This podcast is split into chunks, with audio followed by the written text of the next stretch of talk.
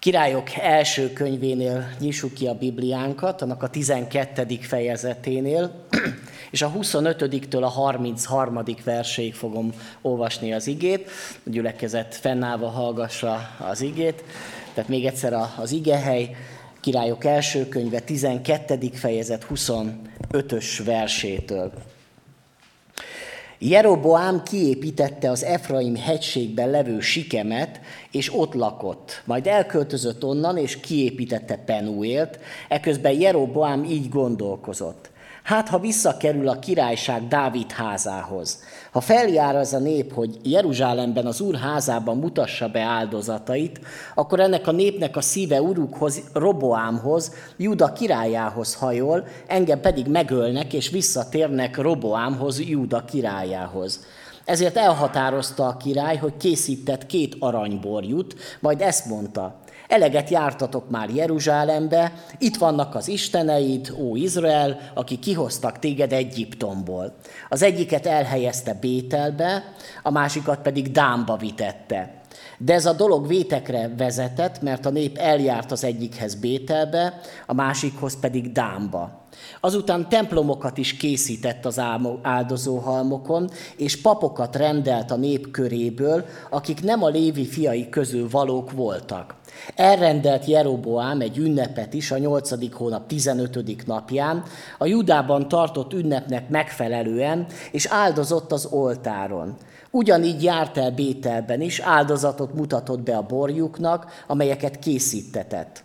Bételben is papokat rendelt az áldozóhalmokra, amelyeket berendezett. Bételben csináltatott oltáron is áldozott a 8. hónap 15. napján, abban a hónapban, amelyben önkényesen rendelt el egy ünnepet Izrael fiai számára. Áldozott az oltáron, és tömjénezett. Imádkozzunk.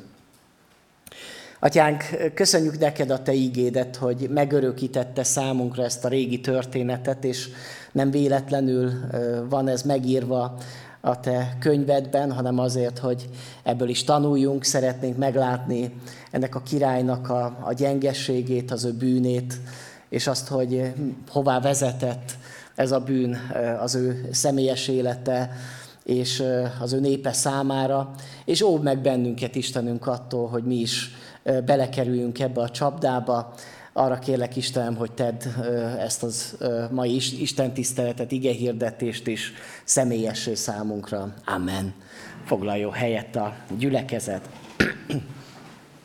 Ugye az elmúlt héten, amikor belekezdtünk ebbe a sorozatba, akkor elmondtam Ásza király kapcsán, hogy a királyokat azért érdemes olvasni, meg azért beszél ilyen sokat róla a Szentírás, hogy tulajdonképpen hat könyv is van a bibliai könyvek között, ami az ő életüket veszi sorba, mert hogy láthatjuk az ő élettörténetükbe, hogy milyen harcok voltak a személyes életükbe, személyes hitükbe, és hogy az ő döntéseik mennyire befolyásolták egy egész népnek a történetét. És akkor arról beszéltünk, hogy alapvetően négy fajta királyról olvasunk ezekben a könyvekben.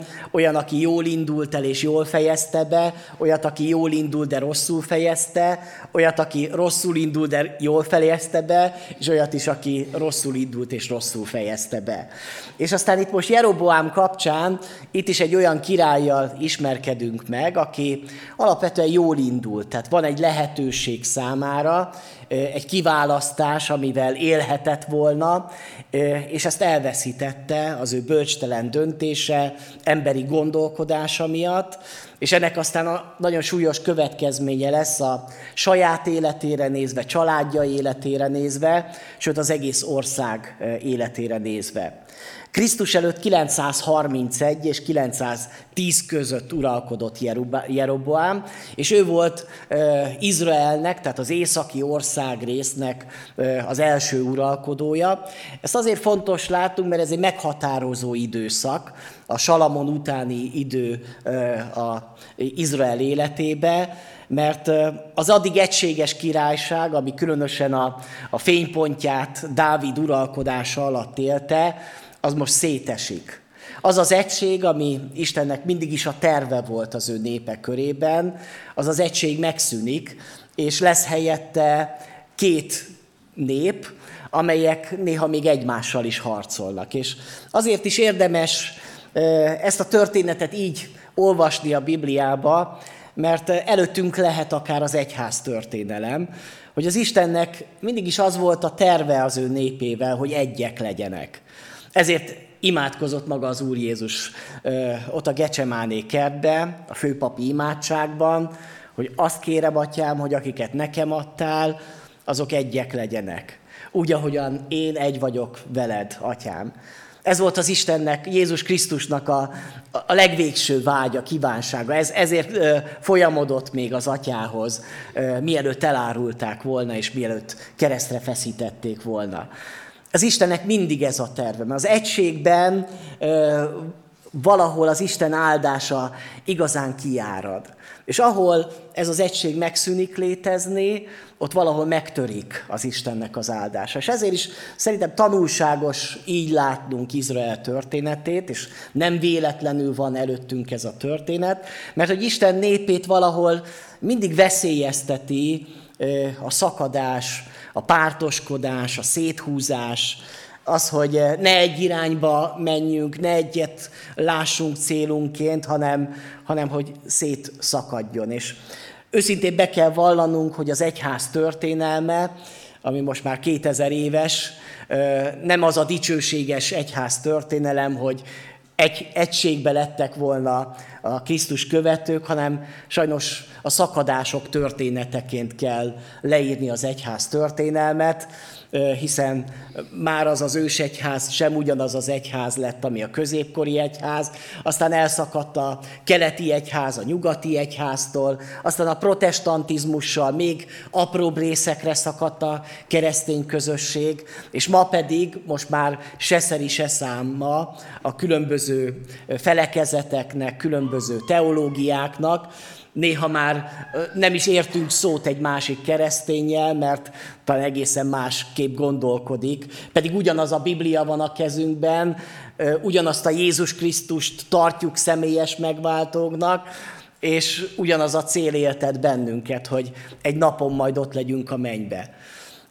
És itt is láthatjuk azt, hogy, hogy hogyan nem csak, hogy elszakad majd ez a két országrész, hanem hogy hogyan mélyülnek ezek a szakadékok, hogyan lesz az a, az a, az a hasadék, ami van itt a népnek az életébe, egyre nagyobb szakadékká.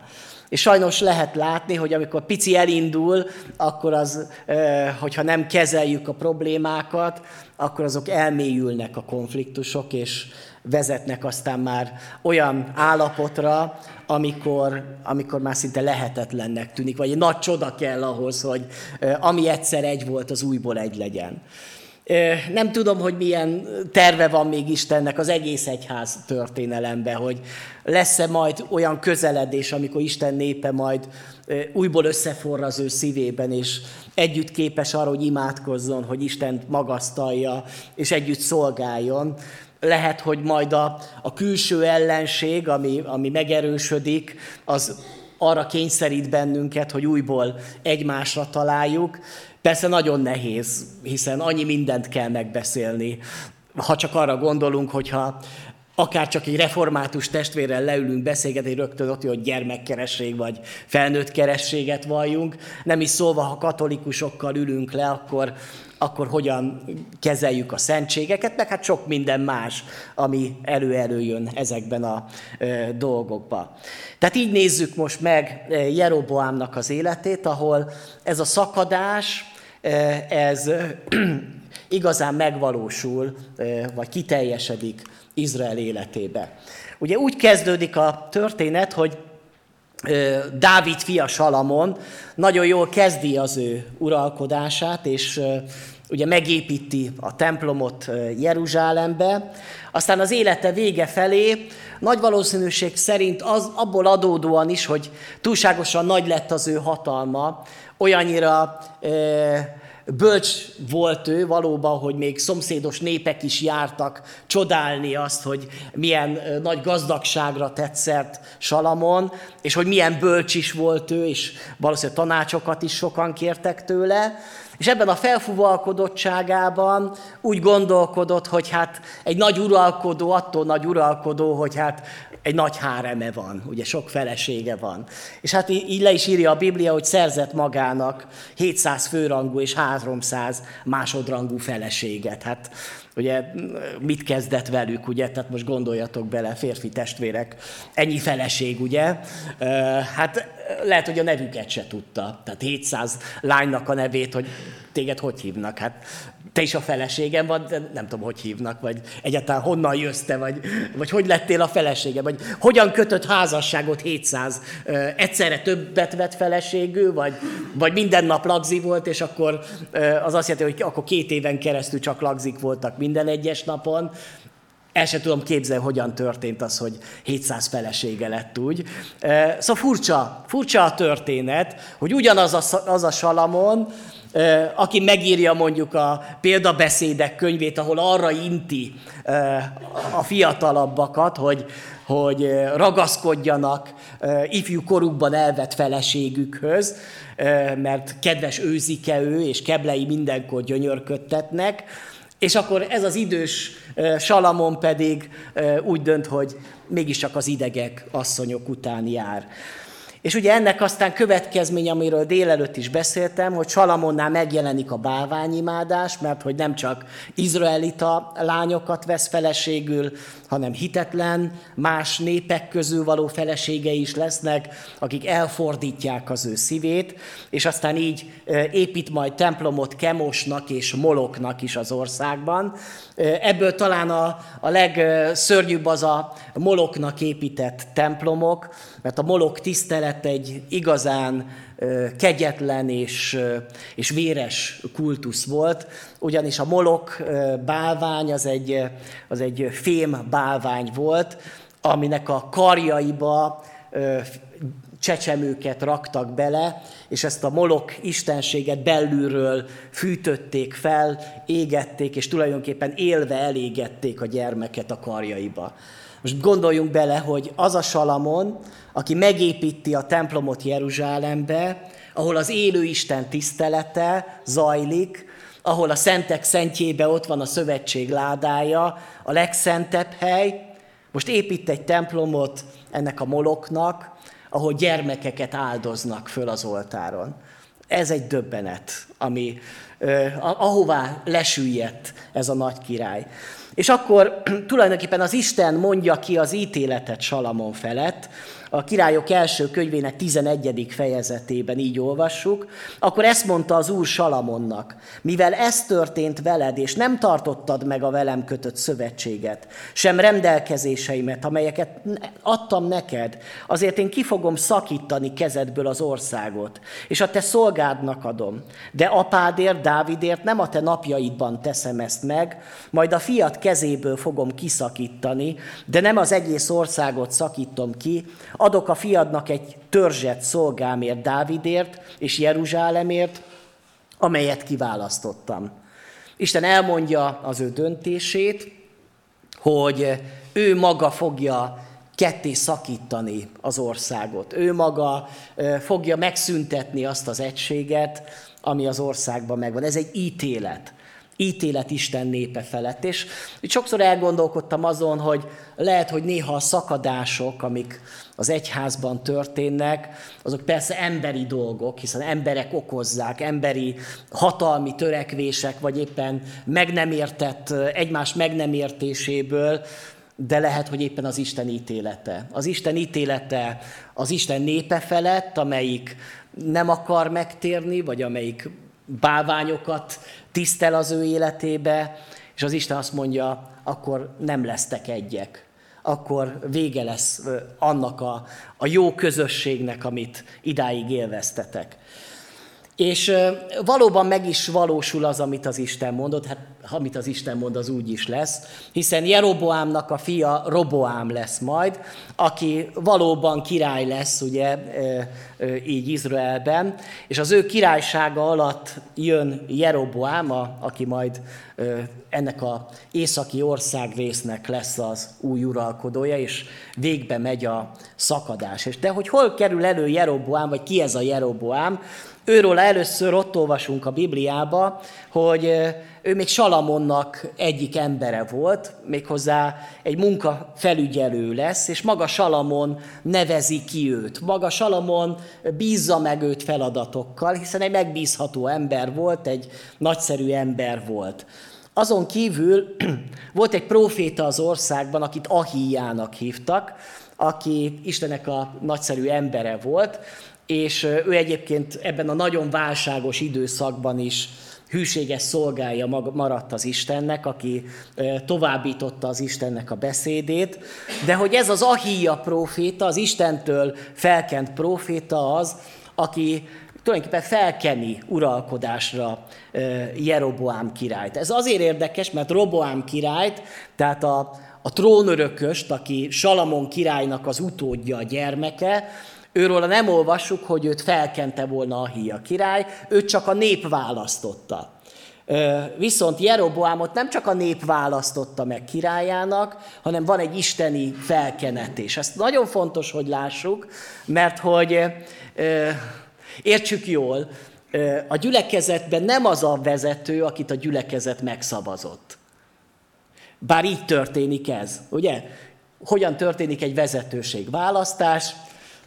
Szavazó lapokat adunk körbe, és eh, írjuk a neveket. És akik elértek bizonyos százalékot, ti vezetők vagytok, presbiterek vagytok, vagy lelkipásztor lesz, mert meghívtunk. Viszont eh, Roboám egy így lett király, tehát őt a nép megszavazta, demokratikus módon. Nem tudom, készfeltartással, vagy csak egyszerű szóptöbbséggel eh, elfogadták az egészet. Viszont Jeroboám másképp lett király. Őt a nép is elfogadta, és volt egy isteni felhatalmazása azáltal, hogy volt Ahia proféta, aki felkente őt ö, Izrael uralkodójának. És én azt gondolom, hogy ez azért óriási különbség vezető és vezető között. Hogy valakit csak a nép választott, vagy valakit a nép választott, vagy az Úr választott, és az Isten is megerősítette az ő elhívását. Én reménykedem abba, hogy, hogy nem csak ti választottatok, hogy ti csak, nem csak ti hívtatok meg, hogy szolgáljak, hanem az Isten is küldött, és, és adta az ő áldását.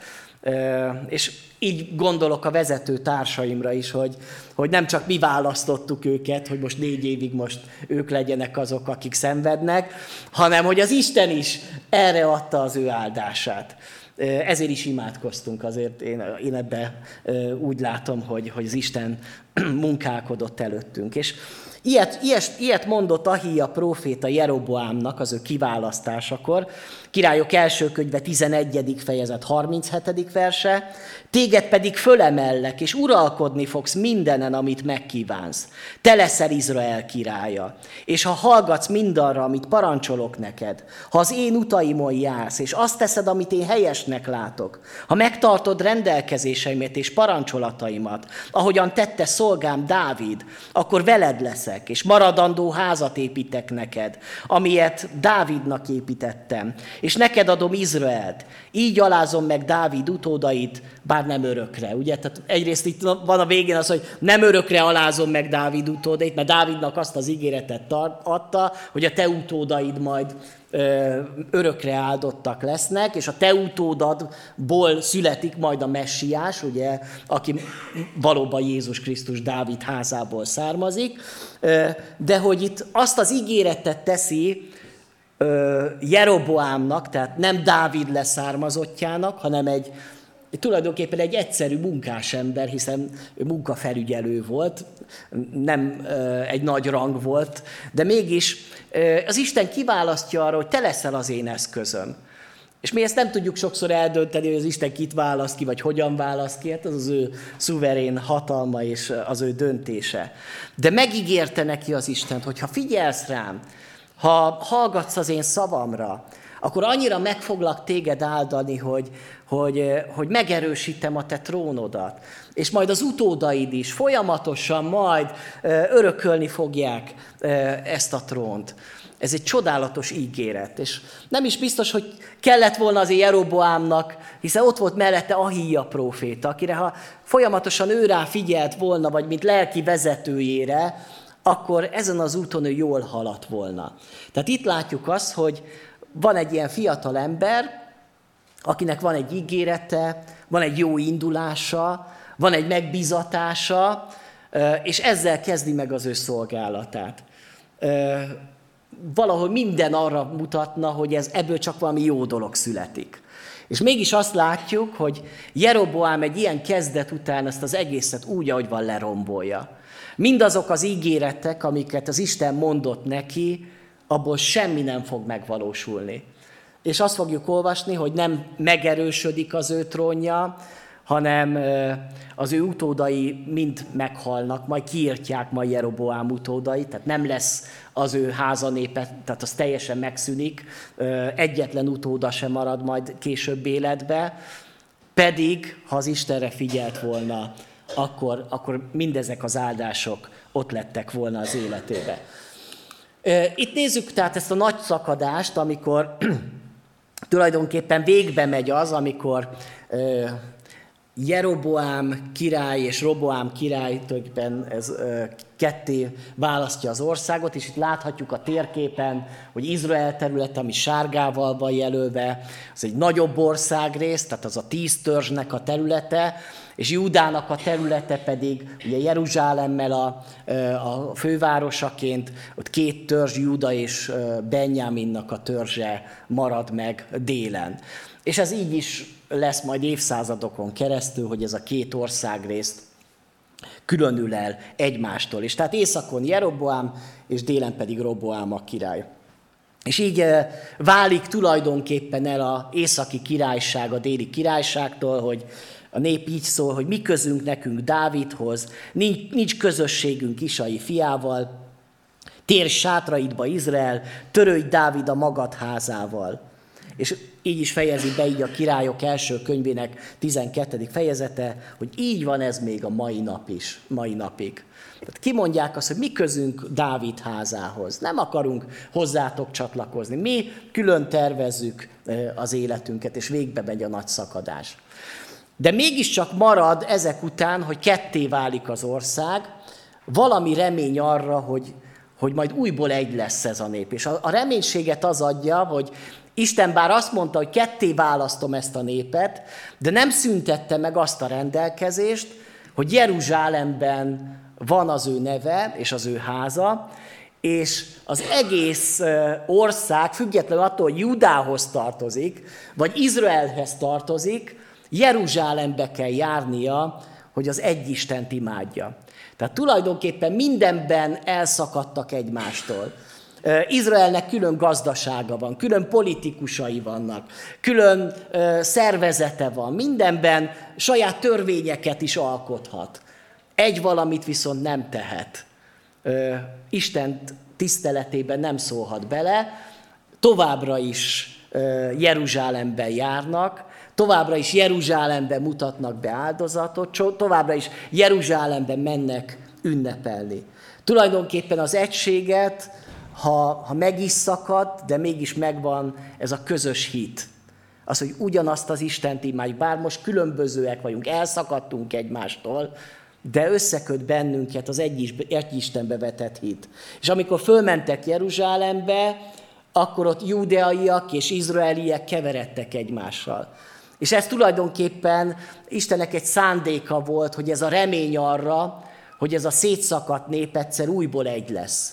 Mert előbb-utóbb majd újra egybe találkoznak majd, ott valahol az Isten közelébe. És én azt gondolom, hogy minden szakadásnak a reménysége az, hogy, hogy egy helyen tudunk találkozni az élő Istennek a jelenlétébe. Amíg, amíg mondjuk, mondjuk egy házaspár, ahol válság van, és szinte már szakadás, szinte már vállás, hol tud, tehát sok minden már közöttük van, falakként állnak, már kibékíthetetlen ellentétek vannak. De ha az Istenhez mennek közösen, akkor még mindig van remény arra, hogy, hogy ez, ez, ezek a falak leomlanak.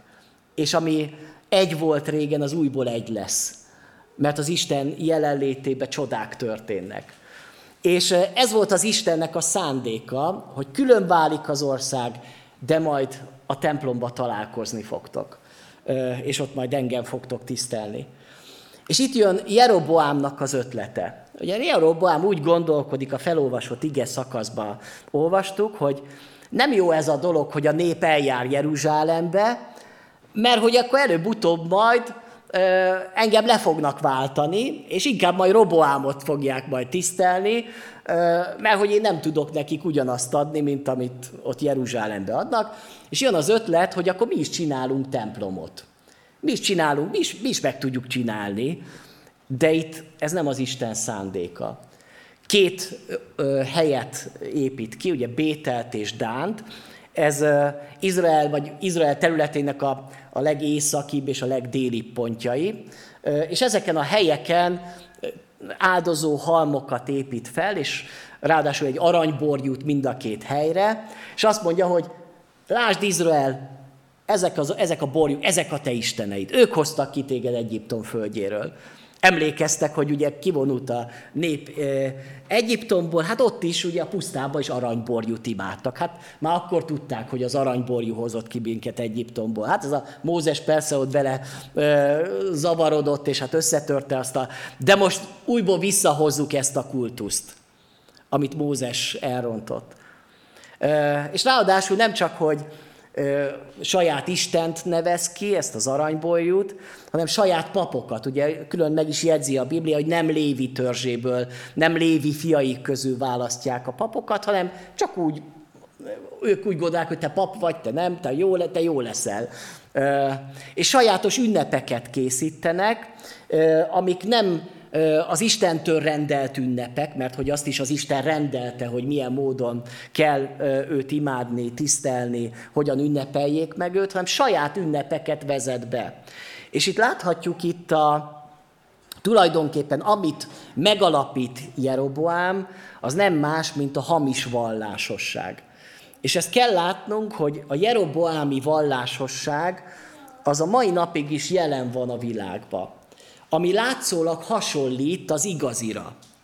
Mert hogy itt is vannak templomok, itt is van oltár, itt is vannak papok, itt is vannak ünnepek, csak sok az a baj, hogy sem a papokat nem az Úr rendelte, se az oltárt nem az Úr, úr rendelte, még csak az ünnepeket se az Úr rendelte. Ez mind emberi.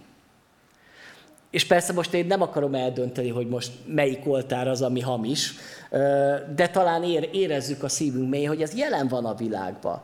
Egymás mellett az igaz hit és a hamis vallásosság, ami nagyon becsapja az embereket, és ami téves irányba viszi. És amiről meggyőződésem, hogy szól és tanít bennünket Jeroboámnak a történet, az éppen a hamis és az igazi vallásosságnak a megkülönböztetése. Hogy van erre nekünk bölcsességünk még, mondjuk 21. századi keresztényeknek, hogy tudunk különbséget tenni mi, még az igaz hit és a vallásosság, nem biztos, hogy a vallásosság, a hamis vallások, vagy álvallásosság között, hogy ezt meg tudjuk tenni, ezt a különbséget. Nem, nem azt mondom, hogy tévedhetetlenek vagyunk, de felismerjük-e azt, hogyha egy embernek nincs igazán hite, vagy nem valódi az a hit, csak valami, ami, ami hasonlít arra. És ami önmagát is becsapja az az ember, mert talán sokszor beszélgetünk emberekkel, hogy gyere már az imaházba, mert szükséged van az Istenre. És milyen választ szoktunk kapni?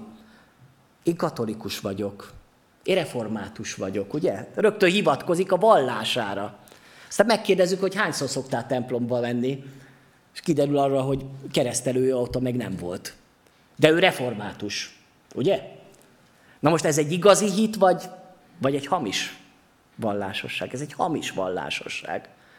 És testvérek, nekünk a világban nem csak az ateizmus ellen van harcunk, És a Biblia akkor emberei nem csak az ateizmus, nem is volt ateizmus, tehát ilyen szellemiség nem nagyon volt a bibliai korban, hanem alapvetően a Biblia akkor emberének a hamis vallásossággal volt harca. És ezt nekünk is ma keresztényeknek látnunk kell, hogy, hogy meg kell különböztetnünk az igazat a hamistól. És hát mi a hamis vallásosságnak a jellemzői? Az, hogy emberi hagyományokra és nem az Isten rendelkezésére épül. Tehát mindaz, ami emberi, még ha jól is, meg nagyon szép dolog, de az, az csak emberi. Az, ami a cselekedetekben bízik, ami az emberi, embereknek a cselekedetére helyezi a hangsúlyt, aminek ilyen sajátos kultusza, ilyen szinkretizmusa van, tehát hogy innen is átvesz, meg onnan is átvesz elemeket, de nem a Bibliából veszi csak a kultusz elemeit, hanem beépíti mondjuk a pogány elemeket a, a, a, a gyakorlatába. Ott biztos, hogy valahol egy hamis vallásosságot kell látnunk. Egy hamis biztonságérzet, Ugye én nagyon fontosnak tartom, hogy legyen üdvbizonyosságunk, hogy tudjuk azt, hogy örök életünk van. De egy hamis vallásosságban is van egy hamis bizonyos, biztonságérzet. Hány és hány emberrel beszéltem én is, hogy megkérdeztem, hogy figyelj, hogyha meghalsz, akkor hová fogsz kerülni? Hát én azt gondolom, hogy a mennyországba kerülök. És kérdezem, hogy mi alapján fogsz te a mennyországba kerülni? Akkor azt mondja, mert jó ember vagyok. Hallottatok már ilyet? Ez, ez nagy becsapás. Ilyenkor meg kell mondani, hogy barátom, te nagyon el vagy tévedve, te csak a pokolba fogsz kerülni a cselekedeteidbe bízom. Mert ezt mondja a Biblia. És hiába mondja bármelyik vallás, vagy bármelyik vallási képviselő az, hogy te a cselekedeteid útján oda fogsz kerülni a mennybe, az hazugság. Ez emberi kitaláció, emberi dolog. Ez egy jeroboámi vallás ami képmutatáshoz is vezet. Ugye, csak is az értékes dolgokat szokták hamisítani. Hát nem tudom, mennyire látszik a kép. Fölismerjük-e mondjuk a Monalizát? Meg tudnánk-e különböztetni, hogy ez igazi vagy hamis? Szerintem egyértelmű, hogy ez hamis, tehát ez egy rossz hamisítvány. Ott a Robert Atkinsonnal a mosolyog rajta Monalizán. Vagy ott van egy ilyen Dadidas cipő, nagyon jó, nem? Lehet ilyet néhány piacon kapni. Olcsó, most csak 500. De valószínű, hogy ez a cipő nem igazi, ez nem Adidas. Ez hamar, fog, hamar tönkre fog menni, csak a neve hasonlít rá, ugye? Meg lehet, hogy hasonlóan is néz ki, mint mondjuk egy, egy olyan cipő. Vagy mondjuk ott van egy dollár, amiről mondjuk a, Miki Egér mosolyogott. Arról is gondolom tudjuk, hogy az, az a nem lehet fizetni a boltban, mert ez egy hamis pénz. Ez egy játékpénz. És általában ugye azokat a dolgokat hamisítják, ami érték. Haszonta dolgokat, szemetet nem szoktak hamisítani, hát az minek hamisítsunk. Az értékes dolgokat hamisítják. És mi a legnagyobb érték, hanem a hitünk. Az Isten, Istenbe vetett bizalmunk. Ha ez annyira nagy érték, akkor ennek biztos, hogy van hamisítványa.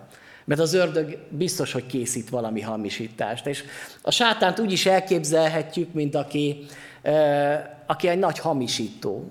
Ő ezt teszi, hogy, hogy ha nagy a különbség, akkor könnyen észrevesszük, hogy, hogy ez nem az igazi. Ugyanahogyan ott azon a képen. Könnyen le, lebukik, hogy ez, ez, ezt, ezt azért nem vesszük be, hogy ez igazi lenne. De hogyha csak egy pici a különbség, akkor ott már lehet, hogy szakembernek kell lenni ahhoz, hogy, hogy meg tudja különböztetni, hogy hát ez nem, az, ez nem, ez nem igazi pénz. Lehet, hogy ha mi kezünkbe adnánk egy, adnának egy hamis pénzt, akkor mi nem tudnánk megmondani ezt, hogy egy hamis pénz, csak egy szakember, aki megvizsgálja, mit a UV fény alatt, vagy nem tudom mi alatt, és rögtön látni fogja azt, hogy itt vannak azért eltérések. Ez nem igazi. És ugyanígy van a, a sátán is így hamisítja az igazat, hogy lehet, hogy csak néhány dologban próbál eltérni, fontos dolgokban, és ezért sokan azt mondják, hogy hát azért ez, ez azért még lehet, hogy igazi. Éppen tegnap beszéltem egy testvéred, nagyon aranyos, szokott jönni lelki gondozós tanfolyamra, és azt mondja, hogy Zoltán, te úgy örülök, hogy itt lehetek, mindig úgy vágyok ide, Csak egy baj van veletek, hogy ti nem szombatot ünnepeltek. Mert hogy adventista a kedves testvér, és akkor próbáltam vele beszélni arról, hogy én hogy gondolom a Biblia alapján ezt a dolgot, de hát annyira megtanították erre, hogy, hogy aki nem szombatot ünnepel, az, az nem igazi. És uh, itt látjuk azt, hogy apró dolog, pici dolog, de mégis uh, valami, ami, ami valahogy rögtön rájövünk, azt, hogy itt valami nem, nem stimmel. Nem önmagával, a bácsival van a baj, hanem azzal a tanítással, amit ő képvisel. Tudunk-e különbséget tenni még jó és rossz között, igaz és hamis között, vagy mindent elfogadunk, ugye? A lényeg az, hogy ne arra nézzünk, ami elválaszt, hanem arra, ami összeköt. Ugye ez egy nagyon szép szlogen, de ez nem a Bibliában van. Ezt ma az ökumenék korában, ezt mindig hallom, de ez nem biblikus. Hogy ne vegyük figyelembe, ami elválaszt minket. Az, hogy a másik közösség tagjai ott imádják a bálványokat, hát ne arra nézzünk, hogy ők mi választ el minket, ha mi köt össze bennünket, ugye? Végül sok minden összeköt engem a buddhistákkal is, ők is nagyon kegyes emberek, ne arra nézek már, ami elválaszt engem, sőt, még egy ateistával is sok minden összeköt, de mégsem mondanám azt, hogy arra tekintsek, ami összeköt, és ne arra, ami elválaszt. Értjük? Tehát, hogy ez az ördögnek a mesterkedése, amit Jeroboámnál is láthatunk. A példák a Bibliában ilyen hamis vallásosságról, Bírák könyvében van egy történet, Mikának a, a története. Nagyon érdemes egyébként ezt uh, olvasni, ezt a történetet. Uh, ott volt egy Miká nevű ember Efraim hegyvidékében, és azt mondja, ezt mondta egyszer anyjának, az az 1100 ezüst, amit elvettek tőled, és ami miatt átkot mondtál a fülem hallatára is, az az ezüst nálam van, én vettem el. Az anyja ezt mondja, áldjon meg az úrfiam. Milyen jó, elvette a pénzét, utána meg azt mondja, áldjon meg az úrfiam. Akkor visszaadta anyjának az 1100 ezüstöt, és ezt mondta az anyja. Ezt az ezüstöt én arra szántam, hogy az úrnak szentelem a fiamért, készítsetek belőle faragott és öntött szobrot, bálványszobrot, most azért visszaadom neked. De a fiú újból visszaadta az ezüstöt anyjának, ekkor az anyja fogott 200 ezüstöt, odaadta az öntvösnek, az pedig faragott az öntött bálvány, ö, ö, faragott és öntött bálványszobrot készített belőle. Ez Mika házába került. Na már itt a történetet szerintem, hogy figyeltünk arra, hogy ezt a beszélgetést, itt van ennek a Mikának az anyja, azt mondja, arra tartogattam ezt az 1100 ezüstöt, hogy majd, majd ezzel tisztelem az Istent, ugye készít egy Isten szobrot.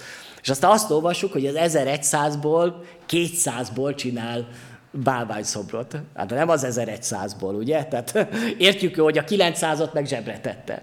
Tehát itt már látszik az, hogy itt, itt valami, valami nem stimmel ezzel az egésszel, és ráadásul ugye bálványszobrot készít. Ezek után pedig jön a vallás, ennek a Mikának volt egy házi szentélye, készített efódot és házi bálványt, egyik fiát pedig felavatta. Ugye megint csak kitűn a, a sajátos papi szolgálat, tehát hogy a, emberek által fölkent szolgálat, és az lett a papja, abban az időben nem volt király Izraelben, mindenki azt csinálta, ami neki tetszett. Aztán jött egy lévita, Juda nemzetségéből, judai Betlehemből, jövevény volt, elindult azért a férfi, judai Betlehem városába, ott tartózkodjék, ahol majd alkalmas helyet talál. Így jutott el a vándorlások közben egy Efraim hegyvégékére, Mika házához. Mika megkérdezte, honnan jössz, az így felelt, Lévita vagyok a judai Betlehemből. Megyek, míg alkalmas helyet nem találok, hogy ott tartózkodjam. Ekkor Mika azt mondta neki, maradj nálam, légy atyám és papom, én adok neked évente tízezüstöt, egy rend ruhát, és élelmet a Lévita belement. Tehát itt megint csak azt látjuk, hogy jön ez a Lévita, azt mondja, ú, te jó leszel papnak nekünk. E, igaz, hogy egy házi bálvány ugye a mi Istenünk, és a Lévit azt mondja, kapsz pénzt, megfizetjük a szolgálatodat, neked csak az lesz a dolgot, hogy ilyen házi papként itt majd szolgálsz itt közöttünk. És a pap belemegy, és lesz ennek a bálvány szobornak a papja. Értjük azt, hogy ez egy teljesen téves, hamis vallásosság. A pénzért tulajdonképpen ez a lévita eladja a lelkét. Mert megfizetik, ugye, akkor megmondják, hogy ezt kell csinálni, ez a mi vallásunk, ez a mi hagyományunk, te csak szolgáld ki ezt a rendszert és mi pedig amíg te ezt csinálod, addig mi megfizetünk téged. Ha már valamit nem úgy mondasz, ami nekünk szájunk íze szerint nem tetszik, akkor majd elküldünk. Értsék jól a testvérek, hogy egy picit nehéz a helyzete annak a lelkésznek, aki anyagilag függ a közösségtől, mert hogy tőletek kapom a fizetést. Vajon akkor is lehetek még lelkész, ha egyszer olyat prédikálok, ami nem tetszik nektek? Vagy azt mondjátok, hogy ú, hát most már figyelj, mi fizetünk, mi adjuk a pénzt, tehát azt beszéljed, amit mi szeretnénk. Na ez a vallásosság. Értitek, testvérek? Hogy a nép megfizet valakit, és elvárja, hogy úgy beszéljen, ahogy neki az tetszik. Az ő szája íze szerint. Én azt gondolom, nem így van ez a mi gyülekezetünkben, vagy remélem, hogy nem így van, de hogy lássuk azt, hogy ez is jellemzi a hamis vallásosságot.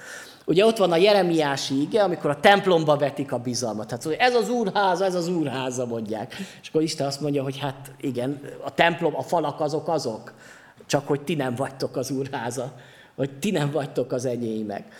Ézsajás könyvében is azt olvasuk, az is egy ilyen hamis, vallásos ilyen, ilyen bizodalom, itt a, azt mondja az Isten a népnek, ki kívánja tőletek, hogy eljöjjetek, hogy megjelenjetek előttem, és tapossátok az udvaromat. Ne hozzatok többé hazug áldozatot, még a füstjét is utálom.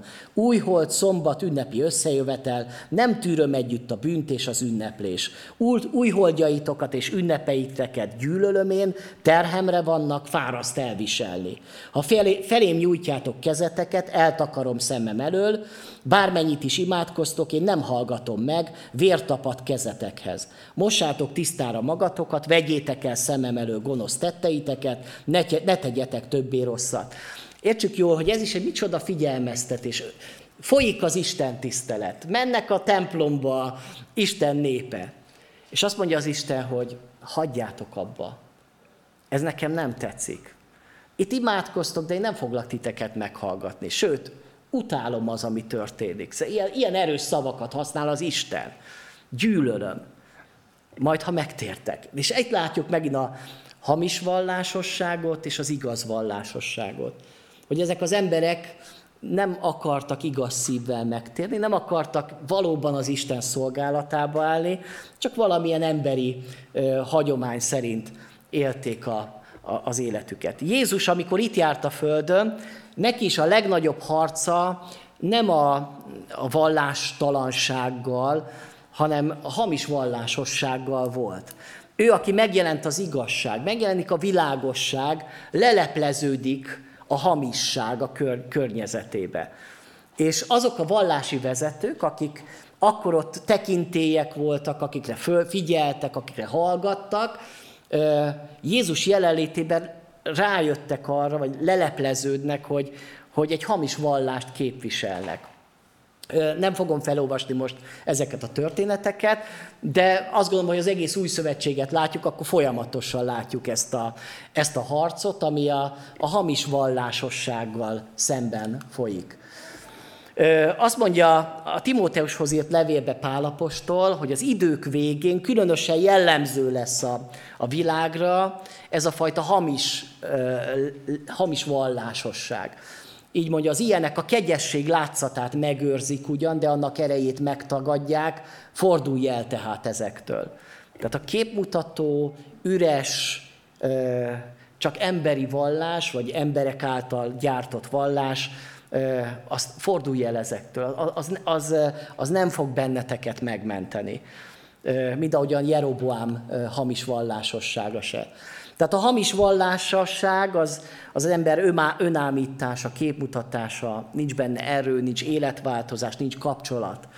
Semmi értelme nincsen, teher. Tehát az ember nem élvezi egy hamis kultuszba való részvételt, mert nincs benne az Isten. Nincsen az a megtapasztás, nincsenek bizonyságok csak feladatok vannak, mert a bálványszobrot kell imádni, szolgálni, meg kell, de a bálvány nem szolgál felém semmivel.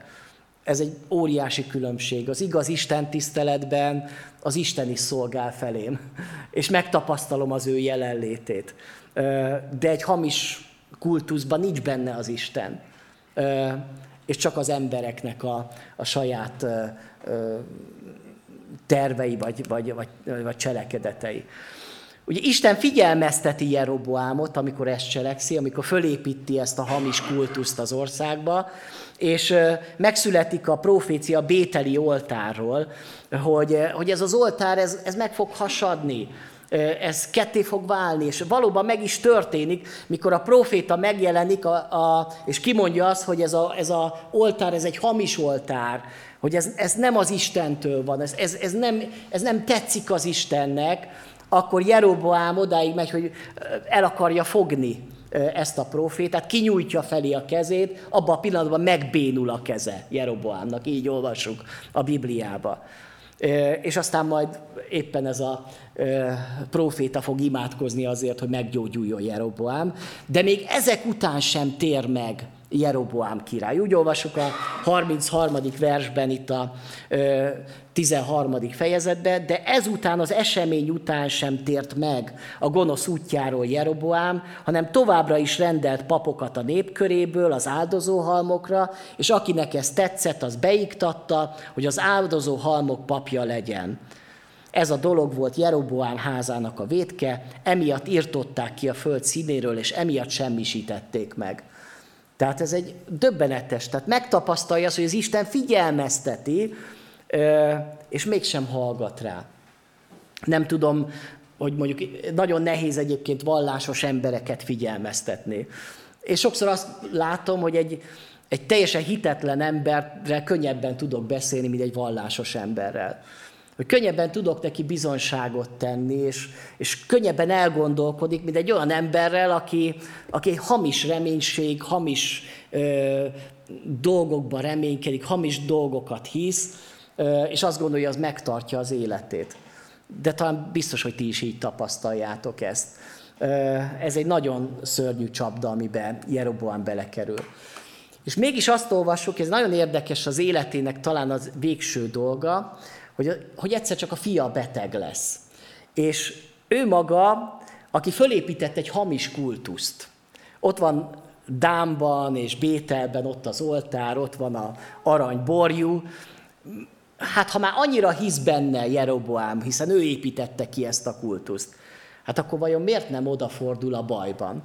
Amikor baj van, azt olvasjuk a 14. fejezetbe, akkor Jeroboám ezt mondta a feleségnek, készülj fel, öltöz áruhába, hogy ne tudják meg, hogy te vagy Jeroboám felesége, menj el Silóba, mert ott van Ahia próféta, aki megmondta nekem, hogy ennek a népnek a királya leszek.